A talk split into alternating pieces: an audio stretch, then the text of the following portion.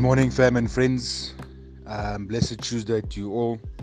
This morning, while meditating, um, a few things came to mind, and I'm just thinking about instruction that God gives us and how we as parents relate to that, or rather as fathers. And um, a few things I just want to ask this morning is, you know, how do you think it over? At what point in life did you truly understand what your parents were trying to teach you? Where are your own children in that process of understanding? And do you need to make any changes to the way that you communicate with your kids? You know, and then I'll, I'll come back to that. You know, in, in everyone makes mistakes in business and in personal life. Fathers allowed room to make mistakes without failing their children.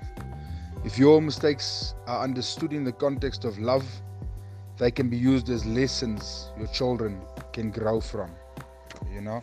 And i hope you understand that and i'll get back to the decision making. You know young people are so anxious to gain independence and make their own decisions. When it comes to staying out late how to dress what to eat and whom to associate with. Teenagers want their independence.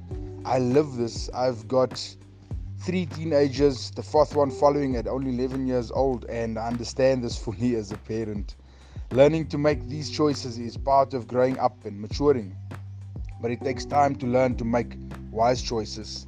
And as I always say to my kids, you know, wise men learn by the mistakes of other men, and fools learn by their own. But it also takes help. Though young people often resist the guidance and advice of their parents, their mothers, their fathers, there is not. There is much to be learned from adults who have lived through many of situations they will face and this is why we encourage them to listen to us. But we are often just like children when it comes to the instruction of our Heavenly Father, is it not? There is no situation that He does not know about, yet we often resist His instruction or ignore His guidance. We grow in our ability to accept His instruction as we grow in faith. It is the wise person who learns to take sound advice. Let's pray that both our kids as we as fathers and mothers become those wise people that they also learn from our mistakes. And this morning i just want to encourage you that you need to be humble in the sense that you relaying the instruction to your kids and they sometimes and often don't listen.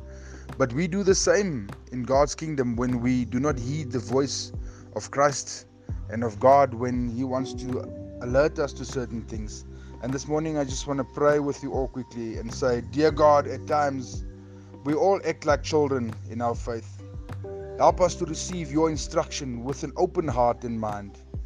Grant us the wisdom to know that you are always trying to help us to grow and to keep us on the path that we should follow.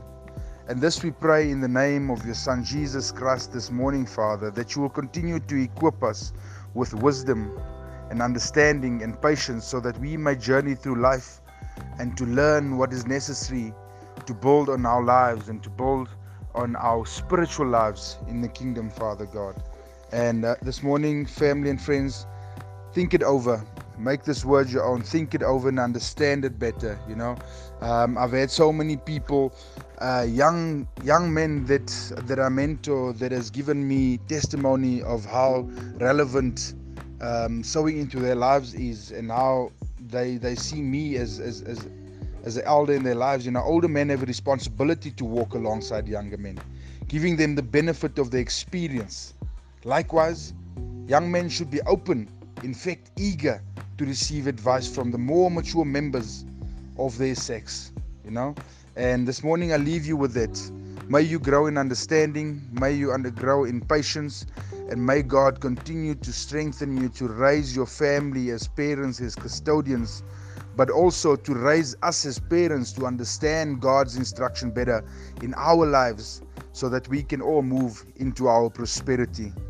And um, a lot of preachers stand before that uh, that mic and they preach only the good things in the kingdom, but they never alert you to the things that you should understand and should know better to grow in faith and to grow in understanding and to grow in wisdom. And this morning I pray that those things you will latch onto, make it your own, and you will grow and understand your purpose better to continue on this journey called love.